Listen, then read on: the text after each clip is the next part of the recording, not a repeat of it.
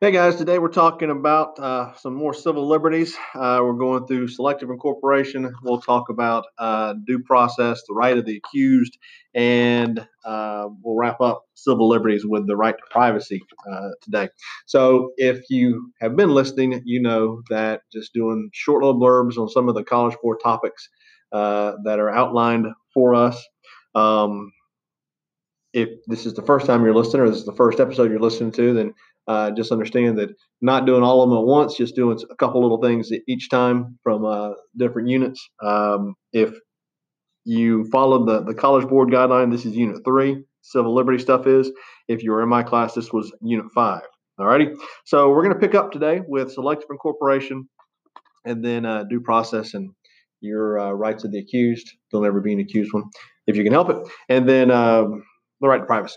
All right. So selective incorporation the the bottom line about selective incorporation is this is something where basically states don't want to enforce some of the Bill of Rights and some of the rights that we are guaranteed um, through the Bill of Rights, the Constitution, uh, and some other places. Okay, uh, it started way back in 1833, maybe Barron versus Baltimore. Um, Barron owned some harbor front territory. Uh, the city of Baltimore came in and dredged basically, and, and a lot of the, the stuff ended up in front of Barron's Harbor. And instead of being able to get ships in there and things like that, uh, he his, his deep water harbor became a shallow water harbor basically. And uh, he sues. You know, the Fifth Amendment protects you from eminent domain, where the they they can't come, the government can't come in and just you take your property and, and, things like that. And that's what he used to argue for. And uh, the, the city said, nah, we don't have to do that. That's a, that Bill of Rights, that thing you're quoting, that thing you're citing, that applies to the federal government. It doesn't apply to us at the state level. All right. And uh, the, the courts backed them up. All right. So the, they weren't forced to, to do anything. Not until 1925 is a court case going to really begin to make states um, enforce Gitlow versus New York. These aren't required cases. They're not ones you got to know.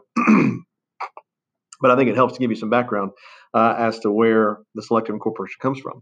Uh, it's also going to reference the 14th Amendment and the due process, due process clause as a part of the 14th Amendment. And the 14th Amendment was passed back in the 1860s, but really not till the 1920s, 1925, I believe, is when Gitlow versus New York is passed or uh, is is heard and ruled on.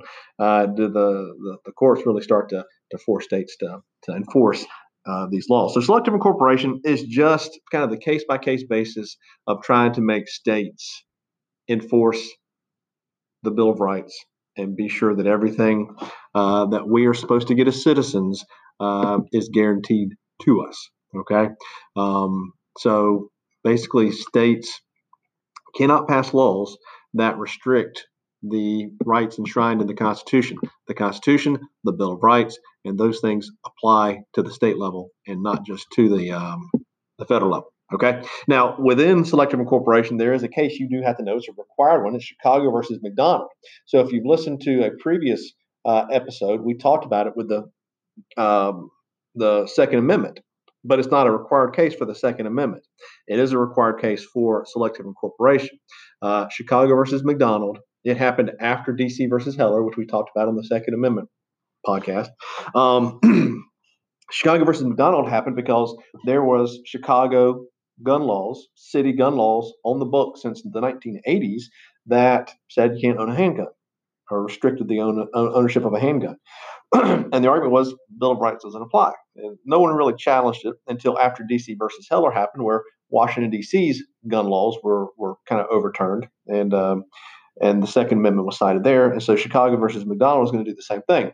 It's going to say, City of Chicago, your gun laws, your gun bans uh, aren't aren't okay. They restrict the Second Amendment. Um, you have to you, you, you have to overturn them. Okay, so at the heart of it, that's what Chicago versus McDonald is about. Selective incorporation case. So that's why we didn't talk about it as a required case on the Second Amendment um, um, portion of our uh, of our series because it's a required court case for less selective incorporation. So just keep that in mind.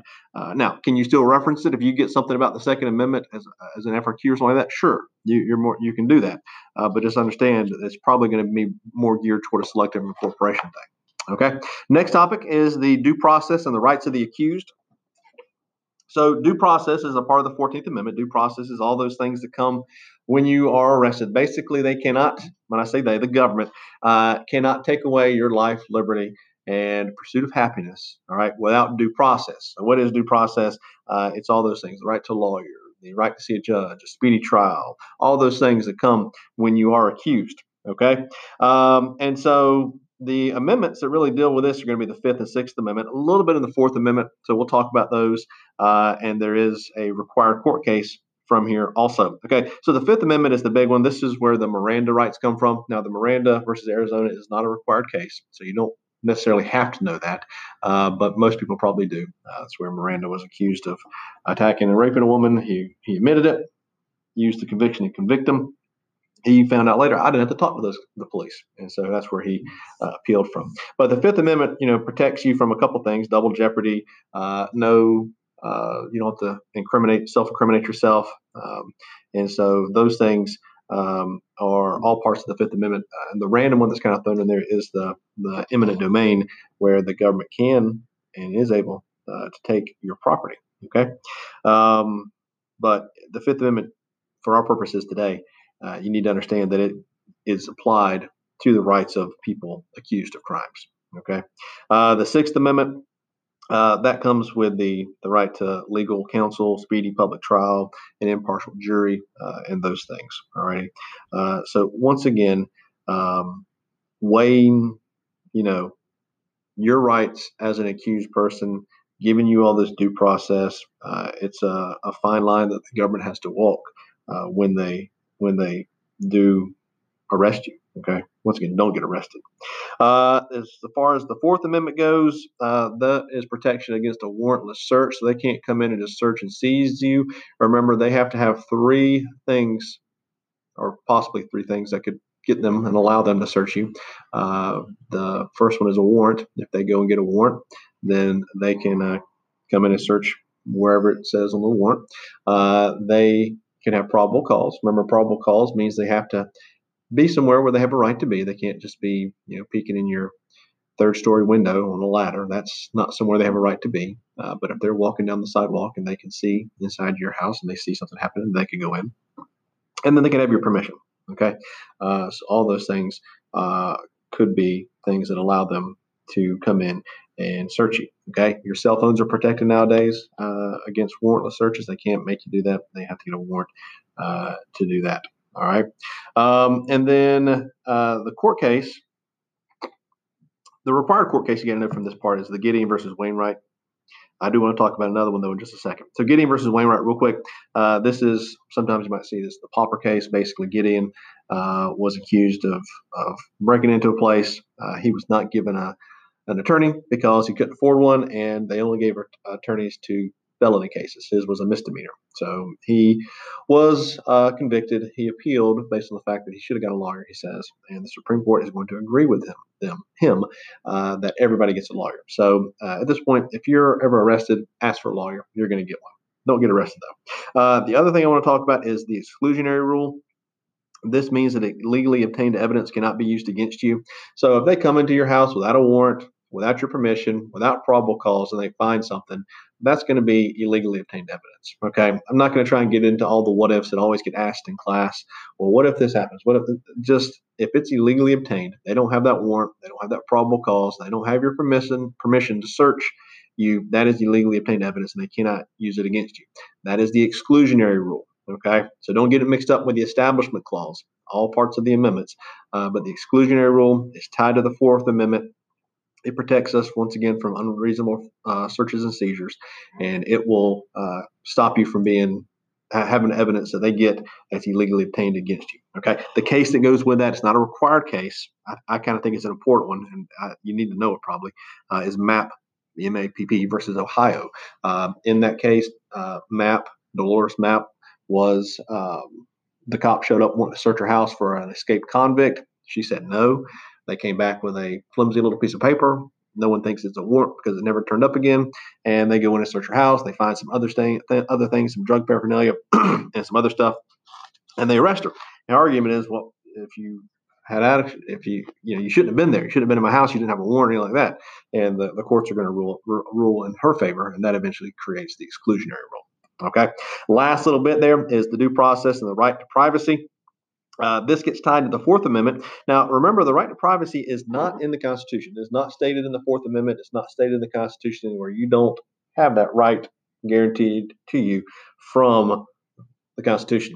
It is something that was interpreted by the courts, okay, uh, when they had, excuse me, the uh, the Roe versus Wade case, and the Roe versus Wade case is a required case. So we'll talk about that specifically in just a moment. Alrighty, uh, but they have used the Fourth Amendment, the Due Process Clause, uh, to say you can't, have, you should, you do have the right to privacy. Sorry, I got mix up for just a second there. Okay. Uh, Roe versus Wade, like I said, that was the first case, and this is the one you got to know, is the first case uh, that really extended this right to, uh, and it dealt with abortion. Okay, women's right to have a, an abortion. Basically, uh, Roe was pregnant, wanted to have an abortion. It was illegal in Texas, as it was in most other states and she is going to appeal to the Supreme Court uh, for this. And eventually, like we've said, they're going to interpret the Fourth Amendment, the Due Process Clause, as hey, you have a right to privacy. Okay, you do have a right to privacy,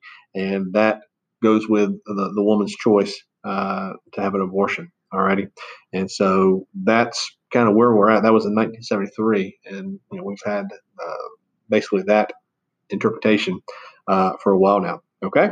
All right. So there is our quick thing. I'm running out of time. I'm getting to my 12 minute limit. So, um, you know, if you want more details, uh, feel free to come talk to me about any of these things. We can talk about them. There's obviously more uh, nuances in, in all these court cases and in all these sorts of things. So uh, come talk to me or find me uh, online, email me. Uh, you can follow the, the Twitter. Um, it's K Daniels AP Gov. Uh, I'll be releasing some some more information on those things, and you can contact me there if you need to, to, to have questions or whatever you want to do.